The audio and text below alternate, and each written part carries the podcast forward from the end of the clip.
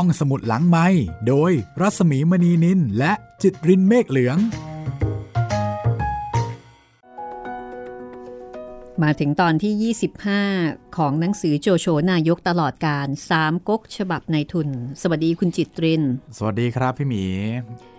ก็สนุกสนานนะคะกับการอ่านสามก๊กจากงานเขียนของหม่อมราชวงศ์คึกฤทธิ์ปราโมทใช่แล้ว ซึ่งอาจจะเป็นการเข้าสู่วงการสามก๊กของคุณผู้ฟังหลาย ๆ ท่าน ครับผมเด็กฟังได้นะครับ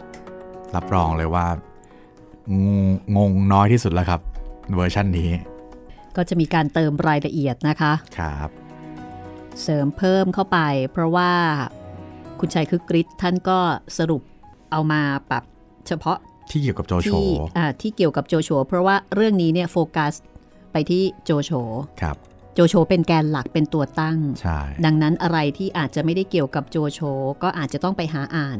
ในสามก๊กฉบับวนิพก หรือไม่ก็นู่นเลยนะคะสามก๊กฉบับเจ้าพระยาพระคลังหน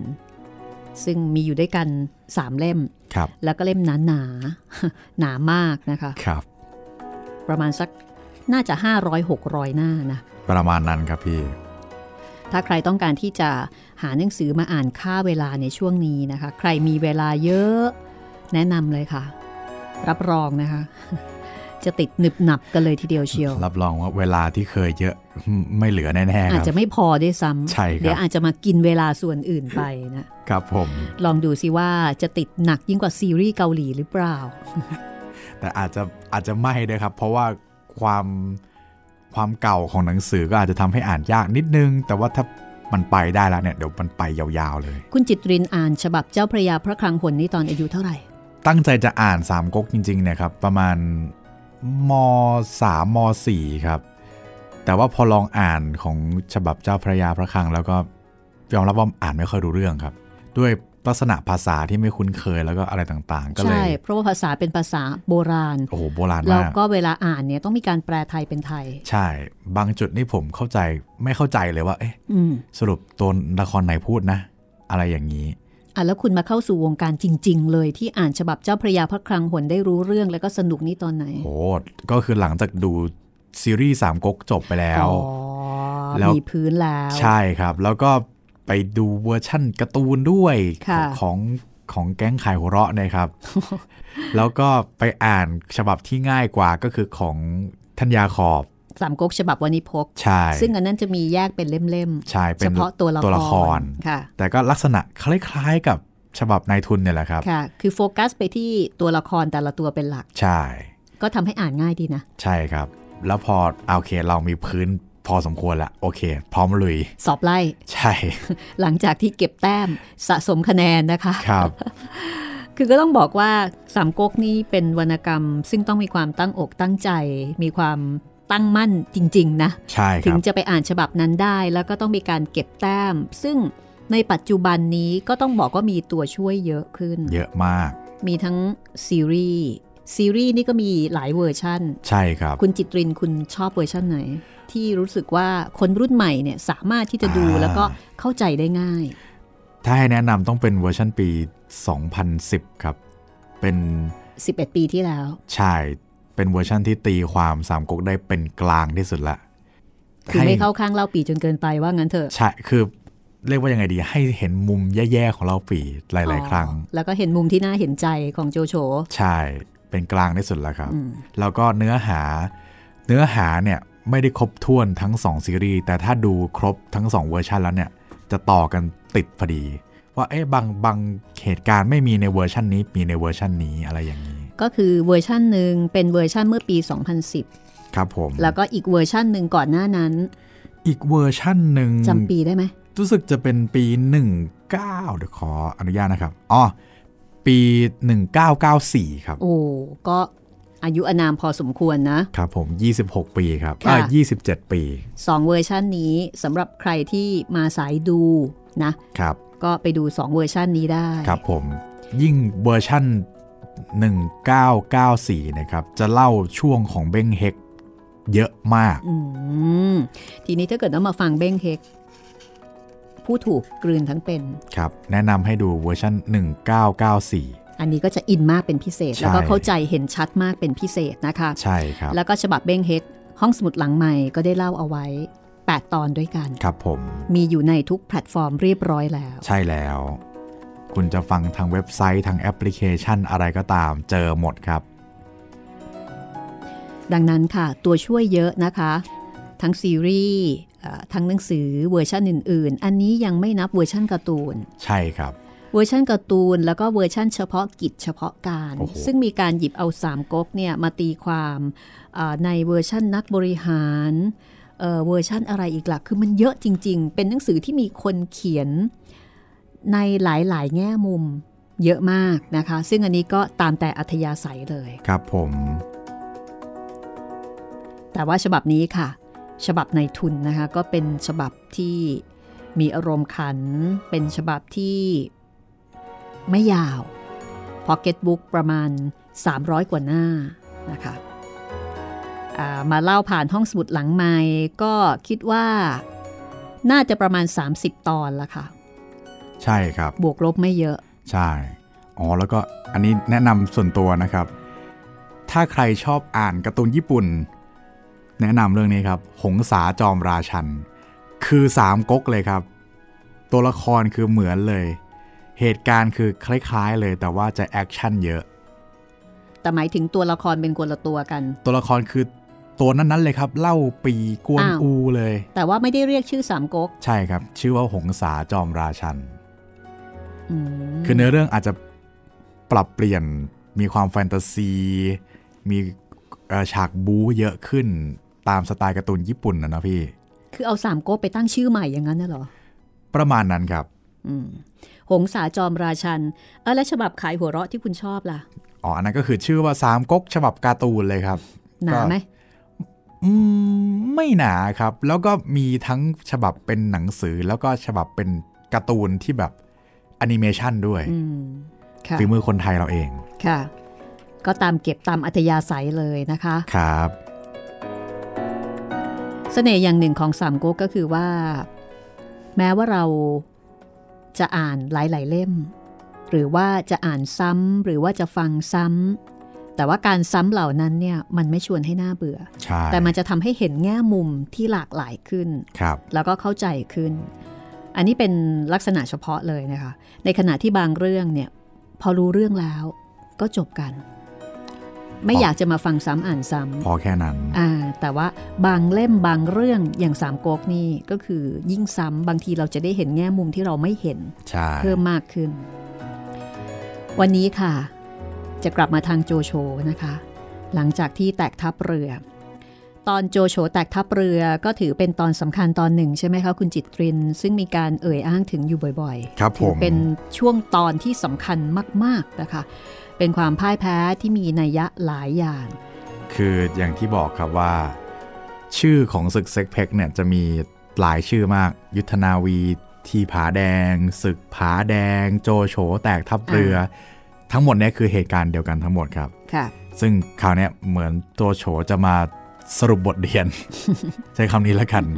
ว่าเออจากการพ่ายแพ้ของตัวเองเนี่ยเรา ต้องทบทวนอะไรบ้าง มาถอดบทเรียนครับ ไปค่ะ เดี๋ยวเราไปติดตามโจโฉถอดบทเรียนกันนะคะ กับการแตกทัพเรือกับการพ่ายแพ้ ในสมรภูมิครั้งนี้ ว่าจะมีอะไรที่ทำให้โจโฉมองเห็นได้บ้าง กับตอนที่ 25 โจโฉนายกตลอดการหม่อมราชวงศ์คึกฤทธิ์ปราโมท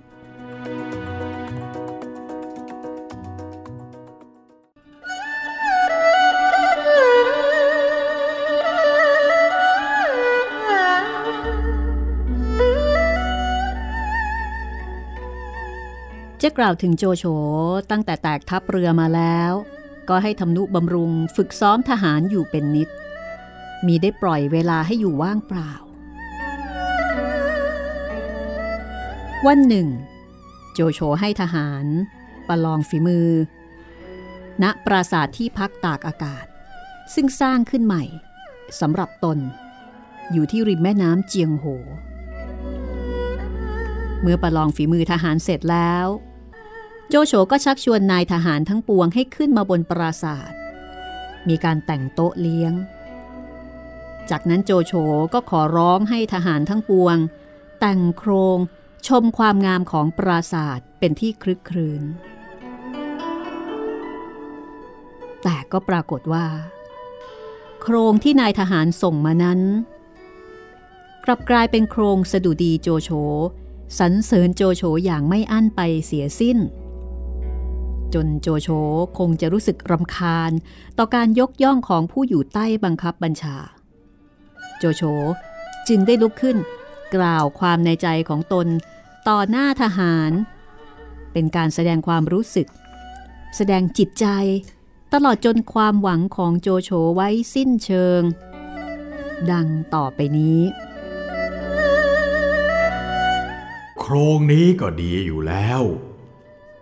แต่ที่ท่านสรรเสริญนั้นเกินนัก แต่ก่อนเราก็เป็นคนมีปัญญาน้อย ถือเอาความสัตย์และความกตัญญูเป็นที่ตั้ง มาเมื่อครั้งพระเจ้าเลนเต้ได้เสวยราชสมบัติ แผ่นดินเป็นจราจนต่างๆ เราจึงปลูกเรือน อยู่นอกเมืองเจ้าขุน ข้างทิศตะวันออกใกล้เมืองทางห้าร้อยเซนครั้นเทศกาลร้อนและฤดูฝน เราก็ดูขนบธรรมเนียมต่างๆ ครั้นเทศกาลหนาว จึงไปเที่ยวไล่เนื้อ ในน้ำใจคิดว่า แผ่นดินเป็นสุขราบคาบแล้ว จะเข้าทำราชการเป็นขุนนาง ไม่รู้ว่าพระเจ้าเฮียนเต้ จะจำเพาะให้เราเป็นนายทหารชนนี้ บัดนี้เรามีใจกระตัญญูต่อพระมหากษัตริย์ คิดจะปราบปรามให้แผ่นดินเป็นสุข ความชอบจะได้ปรากฏไปข้างหน้า ว่าเราได้เป็นนายทหารช่วยทำนุบำรุงแผ่นดิน ครั้นพระเจ้าเฮียนเต้ ได้ราชสมบัติ ก็สมความคิดเราอยู่แล้ว เราก็ได้คิดอ่าน ปราบปรามกำจัดศัตรูราชสมบัติเสียเป็นอันมาก แต่ครั้งเตียวกก โจรโพกผาเหลืองนั้น มาตราบเท่าทุกวันนี้ พระเจ้าเฮียนเต้ก็ตั้งให้เราเป็นมหาอุปราช ใหญ่กว่าขุนนางทั้งปวงอยู่แล้ว เราจะได้คิดอ่านเอายศศักดิ์ ให้ยิ่งกว่านี้หาไม่ได้ แต่เราคิดอยู่ว่า ได้ช่วยทำนุบำรุงแผ่นดินแล้ว จะทำให้ตลอด อันหนึ่ง แผ่นดินพระเจ้าเฮียนเทนี้ ถ้าหาเราไม่ ก็จะมีผู้โอหัง ตั้งตัวเป็นเจ้าทุกตำบล คนทั้งปวงซึ่งหาปัญญาไม่มิได้คิดถึงคุณเรา เห็นว่าเราได้เป็นใหญ่ ว่ากล่าวสิ่งใดสิทธิ์ขาด ก็คิดสงสัยเอาเปล่าๆ หาต้องการไม่ ก็จะแพ้ภัยตัวเอง ทุกวันนี้ เราคิดตั้งใจ ทำราชการสนองพระเดชพระคุณพระเจ้าเฮียนเต้โดยสุจริต คิดวิตกอยู่อีกว่า จะยกที่มหาอุปราชนี้ ให้แก่พระญาติพระวงศ์พระเจ้าเฮียนเต้ก็ไม่เห็นผู้ใด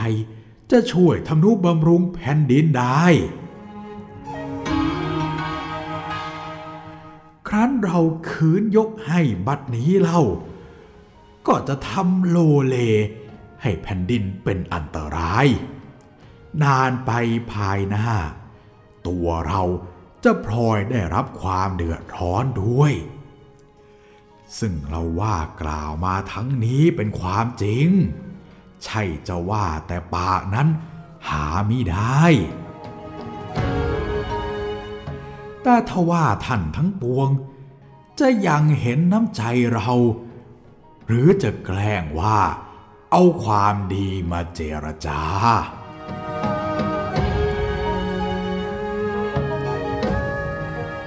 หม่อมราชวงศ์คือกริชก็ได้วิเคราะห์สุนทรพจน์ของโจโฉ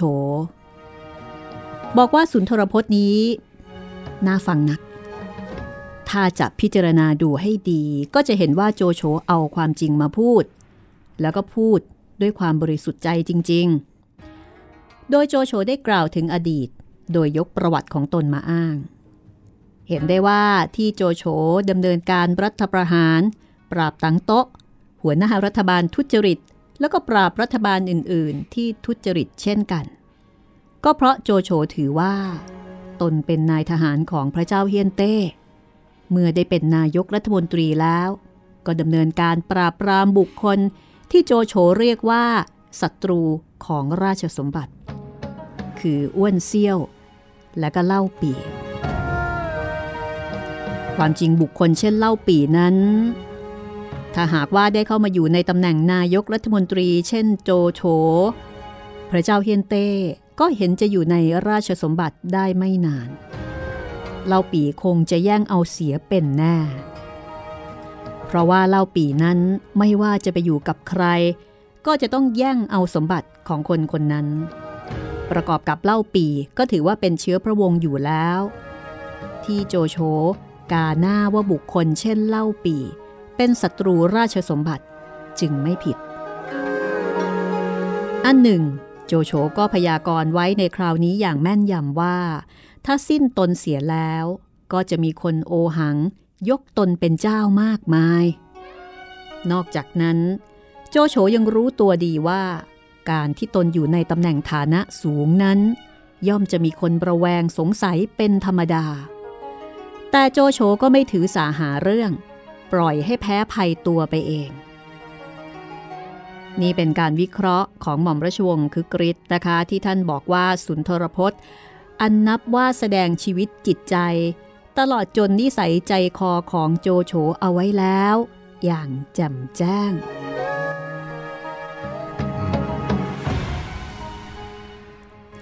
ชอบประโยคสุดท้ายนะคะครับที่โจโฉบอกว่า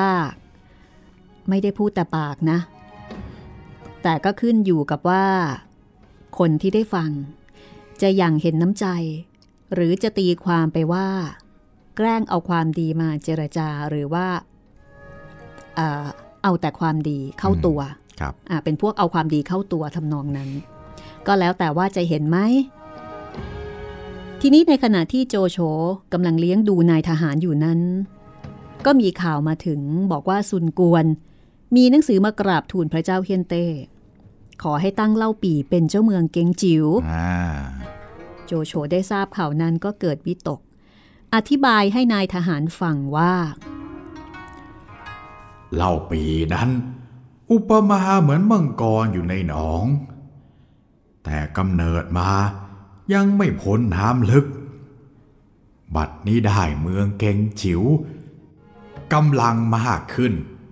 เหมือนมังกรออกได้ถึงทะเลใหญ่ นานไปเมื่อหนาเห็นเรา จะกำจัดขัดสน ที่โจโฉยังรู้เหตุการณ์เบื้องหน้านี้ได้ ก็นับว่าเป็นความสามารถ เพราะว่าโจโฉไม่อาจเอาชนะเล่าปีให้ถึงแตกหักได้อีกเลย ตลอดอายุของโจโฉคือมองขาด แล้วก็มองขาดเห็นถึงเงื่อนไขปัจจัยต่างๆของตัวเอง ทีนี้เมื่อได้ร่วมพิจารณาการกระทำของซุนกวนกับที่ปรึกษาแล้ว โจโฉก็สันนิษฐานว่า ที่ซุนที่ซุนกวน มีหนังสือมาขอให้ตั้งเล่าปีเป็นเจ้าเมืองเกงจิว๋วทางนี้ก็ด้วยกลอุบาย ที่จะให้ทางเมืองหลวงเข้าใจว่าซุนกวนและเล่าปีนั้น รองดองสามัคคีกันดีอยู่ โจโฉจะได้ไม่ยกทัพไปรุกรานเมืองกังตังเมื่อสันนิษฐานดังนั้นแล้ว โจโฉก็เลยดำเนินกลซ้อนอุบายของซุนกวน โดยทูลพระเจ้าเฮียนเต้ ตั้งจิวยี่เป็นเจ้าเมืองลำกุน ตั้งเทียเผาเป็นเจ้าเมืองกังแฮ ไปพร้อมกันกับเล่าปี เพราะโจโฉทราบดีว่าเล่าปีกับจิวยี่นั้น ไม่ค่อยถูกกัน เป็นอริกันอยู่ ถ้าจิวยี่ได้เป็นเจ้าเมืองลำกุน อันเป็นเมืองเล็ก แต่เล่าปี ได้เป็นเจ้าเมืองเกงจิวอันเป็นเมืองใหญ่ จิวยี่ก็เห็นจะอดรนทนอยู่มิได้ เพราะคนอย่างจิวยี่มีนิสัยร้อนแรง คงจะต้องยก ไปทำศึกกับเล่าปีเป็นแน่ และที่โจโฉคาดไว้คราวนี้ก็ไม่ผิด เพราะจิวยี่ทำทีจะไปตีเมืองเสฉวน คิดจะเอาเมืองเกงจิ๋วนั่นเสียด้วย โดยเล่าปีมิทันรู้ตัว แต่คงเบ้งเป็นคนรู้ทันจิวยี่ จึงป้องกันเสียได้ด้วยกลอุบาย แล้วก็เป็นเหตุให้จิวยี่ต้องเสียใจนัก อาเจียนเป็นโลหิตถึงแก่ความตายด้วยรู้แพ้ขงเบ้งทางเมืองกังตังฝ่ายซุนกวนเมื่อเสียจิวยี่ไปคนหนึ่ง ก็นับว่าอ่อนกำลังลงไปถนัด เดี๋ยวเราจะพักเอาไว้ตรงนี้ก่อนนะคะ คุณจิวยี่กระอักเลือดตายครับ อีกคนหนึ่งแล้วนะ เดี๋ยวเบรกหน้าเราจะมาเล่าเหตุการณ์ที่จิวยี่กระอักเลือดตายให้ฟังกัน รู้สึกว่าตอนนี้จะเป็นตอนสำคัญด้วย ใช่ครับท่าทางจะแค้นนัก แค้นขงเบ้ง กระอักเลือดตายเพราะเสียหน้าใช่ไหมประมาณนั้นครับ เดี๋ยวเรามาฟัง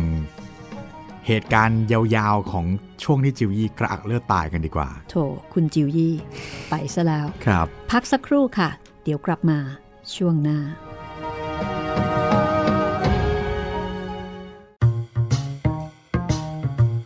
ห้องสมุดหลังไม้โดยรัสมีมณีนินและจิตรินเมฆเหลือง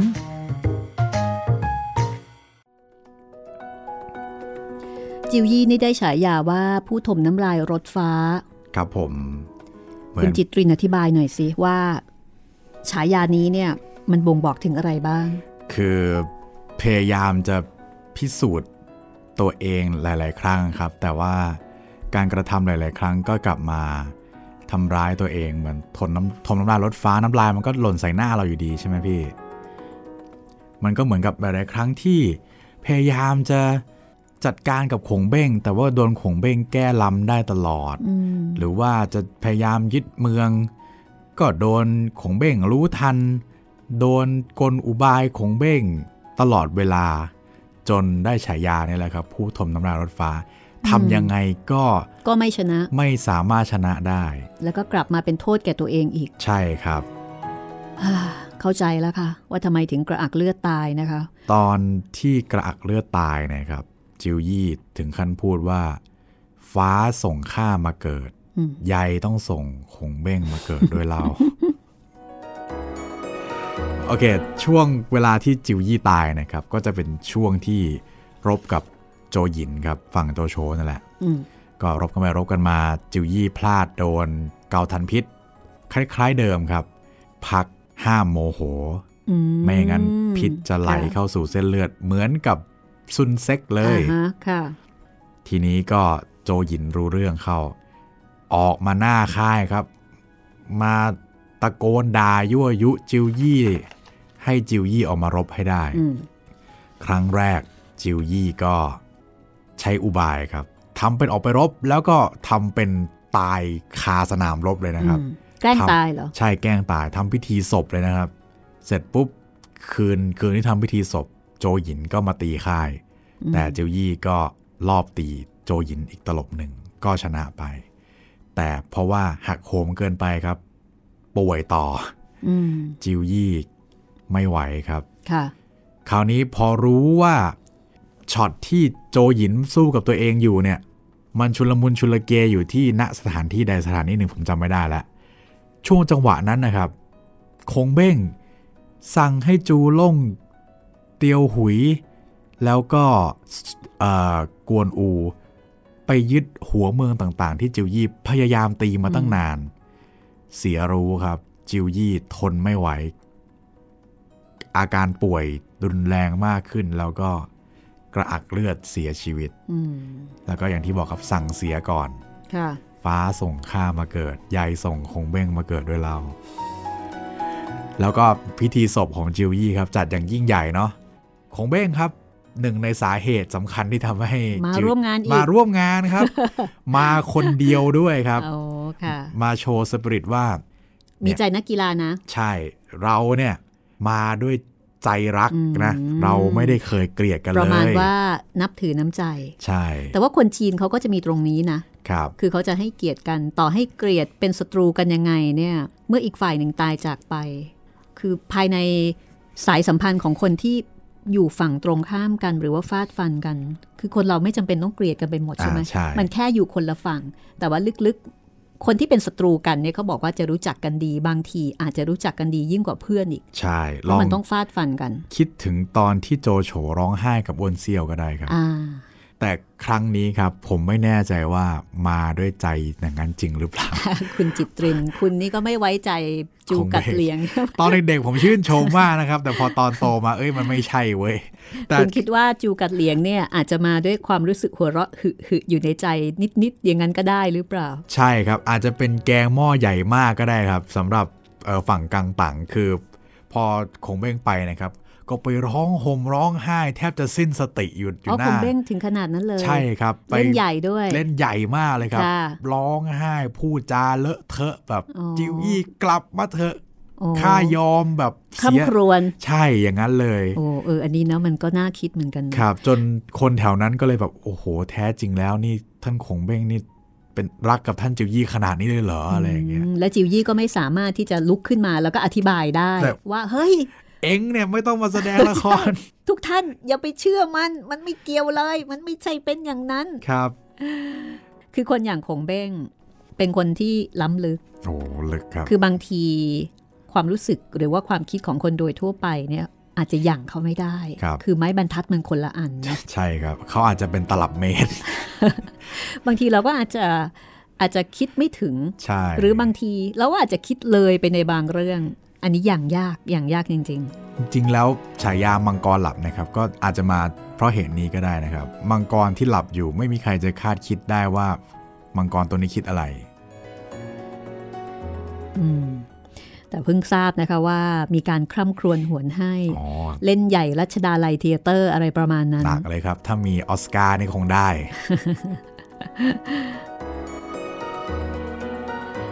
ซึ่งตอนจิวยี่ตายนี่ก็ถือว่าเป็นตอนสำคัญอีกตอนหนึ่งนะคะครับของสามก๊กได้ยินบ่อยๆเลย ครับผม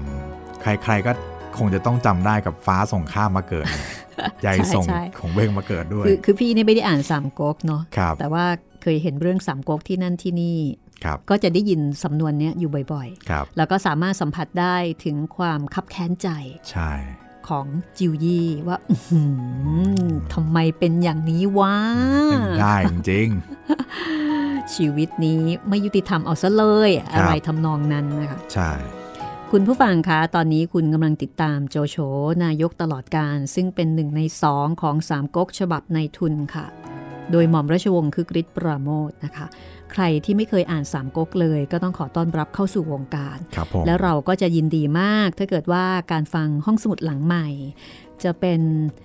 ส่วนสำคัญในการที่จะสร้างแรงบันดาลใจ ให้คุณอยากอ่านสามก๊ก หรือว่าอยากอ่านหนังสือเล่มอื่น ๆ ที่เกิดจากการฟังห้องสมุดหลังใหม่ อยากจะให้การฟังนำไปสู่การอ่านนะคะ ในยุคที่เรามักจะใช้การดูหน้าจอแล้วก็การอยู่กับหน้าจอเป็นหลัก แต่อยากจะให้การอยู่กับหน้าจอโดยการฟังจากหน้าจอเนี่ยค่ะนำไปสู่การอยู่หน้าหนังสือจริง ๆ บ้างนะคะ ครับผมก็ตอนนี้ก็มีหลายแพลตฟอร์ม ให้ได้เลือกฟังกัน ไม่ว่าจะอยู่ในแพลตฟอร์มไหนหน้าจอไหน เข้าถึงห้องสมุดหลังใหม่ได้ ครับผมทั้งทางเว็บไซต์นะครับ แล้วก็แอปพลิเคชันของไทย PBS Podcast นะครับ YouTube Channel ไทย PBS Podcast ทาง Spotify Podbean แล้วก็ Google Podcast นะครับ พิมพ์ห้องสมุดหลังใหม่เจอแน่นอนครับผมค่ะ แล้วก็ติดต่อกันได้นะคะ 3 ช่องทางค่ะ ครับผมแฟนเพจ Facebook ไทย PBS Podcast แฟนเพจของพี่หมีรัศมีมณีนิน แล้วก็ทาง YouTube Channel ไทย PBS Podcast คอมเมนต์ไว้ใต้คลิปได้เลยนะครับ ติดตามกันต่อเลยนะคะ ว่าเมื่อโจโฉทราบเนื้อความเรื่องราวที่เกิดขึ้นทางเมืองกังตังแล้ว จะคิดอ่านทำอย่างไรต่อไป ไปกันเลยค่ะ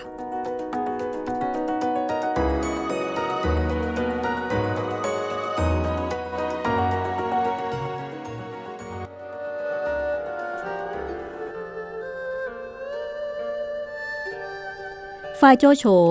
เมื่อทราบเนื้อความเรื่องราวที่เกิดขึ้นทางเมืองกังตังก็ตระเตรียมการที่จะยกไปรบกับเล่าปีต่อไป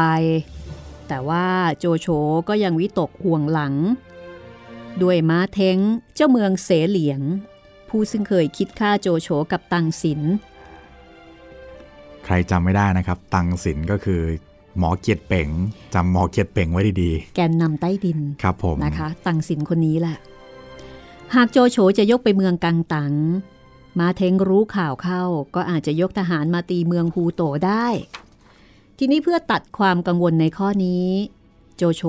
จึงให้มีหนังสือมาเรียกตัวมาเทงเข้ามายังเมืองหลวง คิดว่าถ้ามาเทงเข้ามาจริง ก็จะจัดการจับตัวซะฝ่ายมาเทงได้รับหนังสือรับสั่งก็ยังไม่ไว้ใจ เรียกประชุมปรึกษา ม้าเฉียว ม้าฮิว แล้วก็ม้าเทียดผู้เป็นบุตร แล้วก็ม้าใต้ผู้เป็นหลานคราวนี้ จำตระกูลม้าไว้ให้ดีนะครับ หลายม้าเหลือเกิน หลายตัว ครับ แต่ว่าจำหลักๆ ไว้แค่ม้าเฉียว ม้าเทง แล้วก็ม้าใต้ก็พอครับ ในที่สุดก็ตกลงกันว่า ม้าเทงจะเดินทางไปเมืองหลวงตามคำสั่ง แต่จะยกทหารตามไปด้วยพร้อมกับม้าฮิว ม้าเทียด และม้าใต้ ส่วนม้าเฉียวนั้นให้อยู่รักษาเมืองเสเหลียงกับหันซุย เมื่อมาเทงยกทหารไปถึงที่ห่างเมืองฮูโตประมาณ 200 เส้น ก็ตั้งทัพ แล้วให้คนนำความไปแจ้งแก่เจ้าหน้าที่ในเมืองหลวง ม้าเฉียวเนี่ยครับเป็นหนึ่งในทหารที่เก่งที่สุดในเรื่องสามก๊กอีกคนหนึ่ง ก็ถ้าเคยจำลิโป้ได้ ม้าเฉียวเขาว่ากันว่าจะเป็นคนเดียวที่สู้กับริโป้ได้สูสีครับ ถ้าเกิดทันยุคกันนะเพราะว่าตอนนี้ม้าเฉียวยังเด็กมากริโป้เนี่ยตายไปตั้งนานแล้ว คือฝีมือประมาณนั้น ใช่ครับ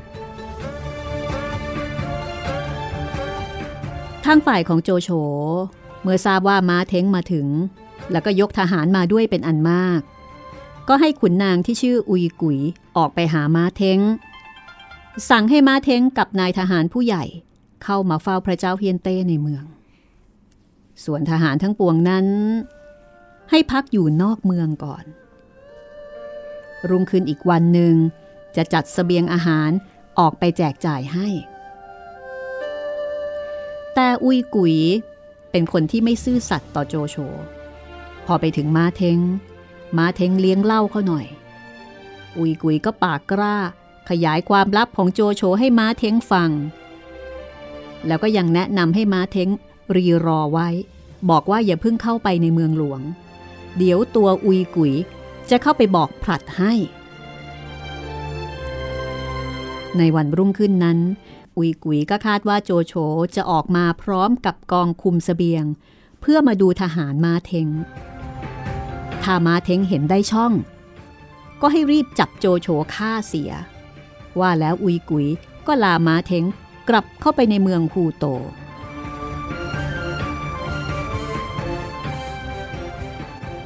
อุยกุยนั้นเป็นคนที่ปิดความลับไม่มิด ไปถึงบ้านก็ไปเล่าให้ภรรยาน้อยที่ชื่อนางลิซุนเอียงฟังจนหมดสิน้น ปรากฏว่านางลิซุนเอียงเป็นชู้กับเบียวเต็ก ก็ไปเล่าให้เบียวเต็กฟังอีกต่อหนึ่ง ฝ่ายเบียวเต็ก อยากได้ภรรยาน้อยของอุยกุยอยู่แล้ว ครั้นเห็นโอกาสที่จะเอาผิดแกอุยกุยได้ ก็นำความไปบอกโจโฉ โจโฉก็เลยสั่งให้จับตัวอุยกุย ครั้นรุ่งขึ้น โจโฉให้จัดกองทหารคุมสเสบียงออกไปส่งม้าเท้งตามที่ได้สัญญาไว้ กองทหารนั้นให้ถือธงแดง เสมือนโจโฉออกไปด้วย แล้วก็ให้นายทหารแต่งตัวเหมือนโจโฉขี่ม้าไปพร้อมกองสเสบียงนั่น ฝ่ายม้าเทงไม่รู้เรื่อง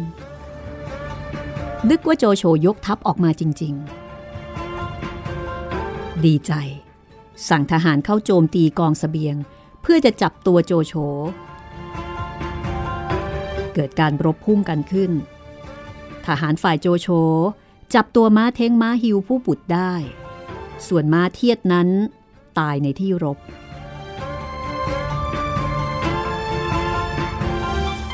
เมื่อจับตัวม้าเทงได้แล้ว โจโฉก็ให้เอาตัวมาชำระความพร้อมกับอุยกุย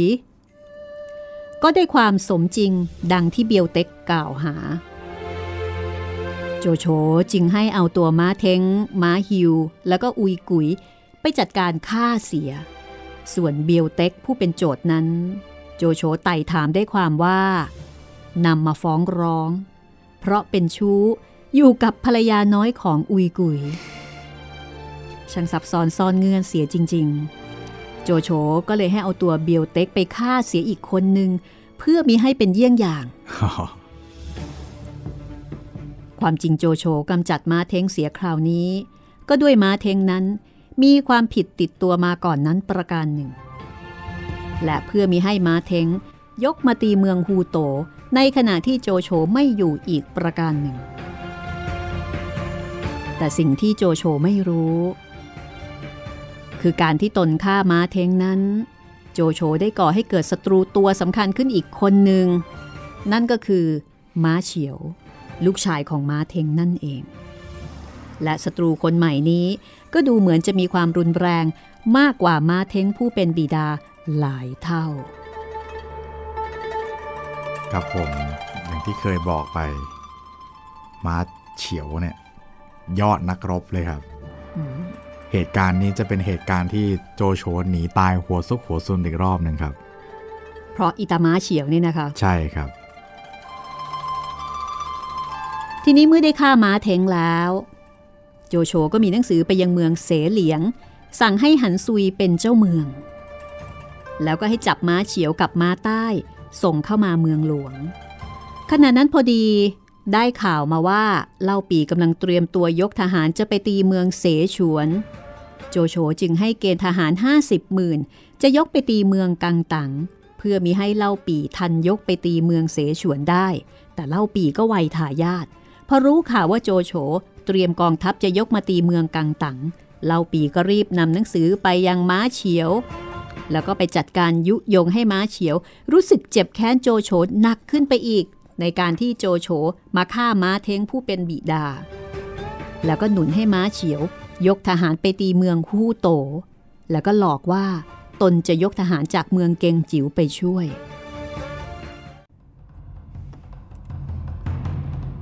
ทางด้านเมืองเสเหลียงนั้น หันซุยก็ไม่ยอมทำตามคำสั่งโจโฉที่ให้จับตัวม้าเฉียวแล้วก็ม้าใต้เพื่อส่งไปเมืองหลวง พอม้าเฉียวได้รับหนังสือจากเล่าปี ก็เคลื่อนพลจากเมืองเสเหลียงพุ่งตรงมายังเมืองฮูโต ระหว่างทางนั้นก็ตีเมืองเตียงอัน ซึ่งเป็นเมืองด่านที่ใหญ่ที่สุดนั้นไว้ได้ อโจโฉได้ทราบข่าวว่าม้าเฉียวยกมาจากเมืองเสเหลียง โจโฉก็จำเป็นต้องระงับความคิดที่จะไปตีเมืองกังตังเอาไว้เสียชั่วคราว สั่งให้โจหองผู้เป็นน้อง กับซิหลง เป็นผู้ยกไปรักษาด่านตรงกวนไว้ ถึงอย่างไรก็ให้พยายามรักษาด่วนไว้ให้ได้ถึง 10 วัน โจโฉจะยกกองทัพหลวงไป โจหองและซิหลง ก็เข้ารักษาด่านไว้เป็นมั่นคง ส่วนทางด้านม้าเฉียวก็ให้ทหารมาร้องด่าหน้าด่าน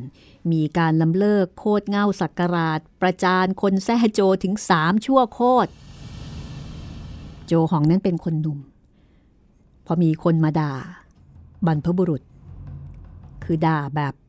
ถึงโคดเงาสักการาดด่าถึงพ่อถึงแม่ โจหองก็ทนไม่ได้ จะออกไปรบกับม้าเฉียว แต่ซี่หลงก็เตือน เตือนเอาไว้หลายครั้งหลายคราว วันหนึ่ง ซีหลงกำลังเผลอ มัวแต่อำนวยการแจกสเสบียงอาหาร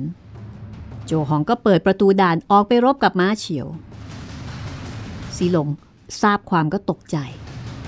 รีบคุมทหารออกไปช่วย แต่ทหารของโจหองและซีหลงนั้น ไปเสียทีตกอยู่ในที่ล้อม เป็นเหตุให้ม้าเฉียวสามารถเข้าด่านตรงกวนได้ ทั้งโจหองและซิหลงก็หนีกลับมารายงานความเสียหายต่อโจโฉ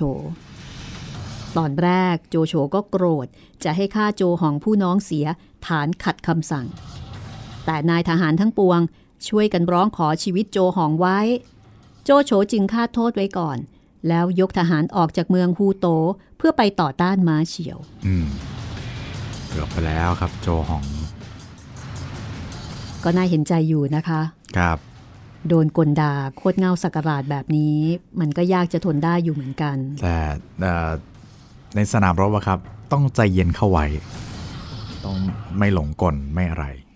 โจหองก็คงได้รับบทเรียนละค่ะ คราวนี้ ทีนี้ในส่วนของโจโฉเมื่อยกทัพมาถึงระยะทางห่างจากเมือง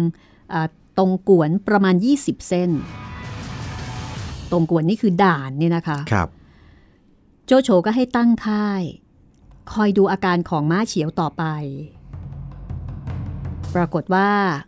ภายในเวลาไม่ช้าไม่นาน ม้าเฉียวก็ยกทหารมาท้าทาย โจโฉก็ยกทัพออกจากค่าย พอได้เห็นม้าเฉียว โจโฉก็ถึงกับนึกชมอยู่ในใจ บอกว่าม้าเฉียวนั้น ท่าทางงดงามเป็นสง่า สมเป็นชายชาติทหาร จากนั้นทั้งสองฝ่ายก็เข้ารบกันกลางแปลง โจโฉเป็นฝ่ายเสียทีม้าเฉียวคุมทหารเข้าตะลุมบอลตีเข้าไปจนเกือบถึงตัวโจโฉ ทหารโจโฉก็แตกกระจัดกระจาย โจโฉขับม้าหนีปนไปกับทหาร โดยมีเสียงม้าเฉียวตะโกนตามไปว่า ไอ้คนใส่เกราะแดงนั่นโจโฉคนร้าย ให้จับเอาตัวมันให้ได้ โจโฉได้ยินก็ถอดเกราะแล้วก็หนีไปแต่ตัวม้าเฉียวก็ยังคงส่งเสียงบอกต่อกันอีกว่า ไอ้หนวดยาวนั่นแหละโจโฉให้จับตัวให้จงได้ โจโฉได้ยินก็เอากระบี่ตัดหนวดทิ้งเสียแล้วก็หนีต่อไปอีก แต่ก็ยังมีเสียงร้องตามมาอีก โจโฉตัดหนวดเสร็จแล้ว ให้จับตัวไอ้หนวดสั้นตัดใหม่นั้นให้จงได้ คราวนี้โจโฉเอาผ้าห่อคาง แล้วก็ควบม้าหนีไปจะได้ไม่เห็นหนวดสั้น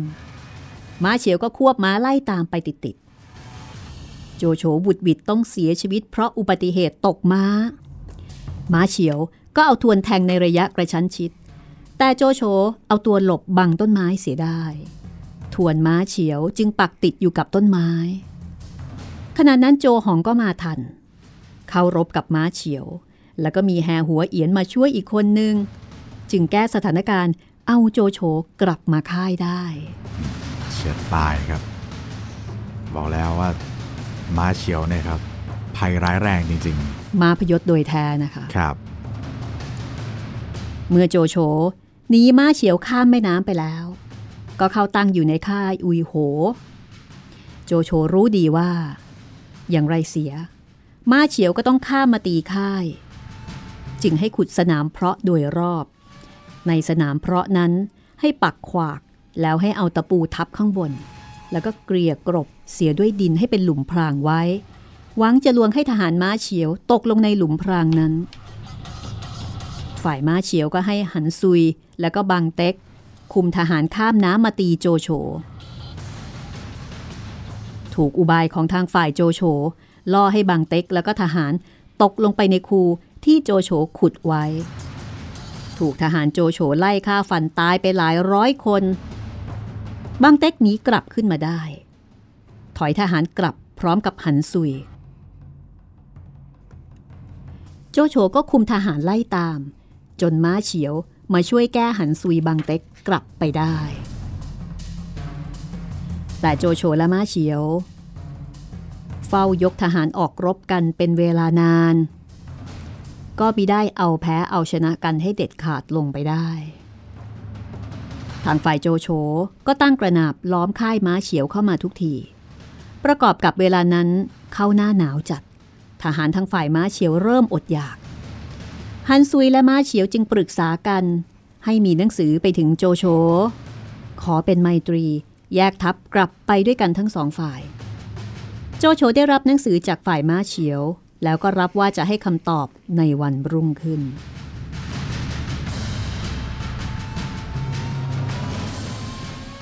เราหยุดเอาไว้ตรงนี้ก่อนก็แล้วกันนะคะครับเกือบไปแล้วโจโฉต้องตัดหนวดหนีตายกันเลยทีเดียว คือทั้งตัดเครา แล้วก็ตัดหนวดทำทุกอย่างเพื่อที่จะให้ตัวเองมีชีวิตรอดนะคะ ใช่ครับ ทิ้งเกราะทิ้งอะไรตัวเปล่าเล่าเปลือยหมด ก็ติดตามกันต่อค่ะว่า โจโฉตกลงที่จะสงบศึกกันไหมแฮ่เออตกลงไหม ตามที่ม้าเฉียวเสนอมาครับ ต่อนหน้านะคะ กลับมาติดตามกันต่อ นี่คือสามก๊กฉบับในทุนค่ะ จากหนังสือที่ชื่อว่าโจโฉนายกตลอดการกับการติดตามเรื่องราวของโจโฉจากมุมมองของหม่อมราชวงศ์คึกฤทธิ์ปราโมทค่ะ และก็อย่าลืมนะคะ ในสามก๊กฉบับในทุน ยังมีอีกคนหนึ่งซึ่งก็น่าสนใจ ครับผม เบ้งเฮกผู้ถูกกลืนทั้งเป็นนะครับ ซึ่งเรื่องนั้นคุณจะรู้จักคงเบ้งห รือว่าจูกัดเหลียงดีเป็นพิเศษ ใช่ คือเป็นเรื่องของเบ้งเฮก แต่ว่าสะท้อนไปถึงจูกัดเหลียง ครับ อย่าลืมนะคะว่า สามารถติดต่อกันได้ 3 ช่องทางนะคะ ครับผมแฟนเพจ Facebook ไทย PBS Podcast นะครับ แฟนเพจของพี่หมีรัศมีมณีนินแล้วก็ทาง YouTube คอมเมนต์ไว้ใต้คลิปได้เลยนะครับ นี้หมดเวลาแล้วค่ะ ก็ตื่นเต้นมาทั้งตอนเลยนะคะครับผมเดี๋ยวตอนหน้า กลับมาตื่นเต้นกันใหม่กันละกันครับ วันนี้เราสองคนลาไปก่อนค่ะ สวัสดีครับ สวัสดีค่ะ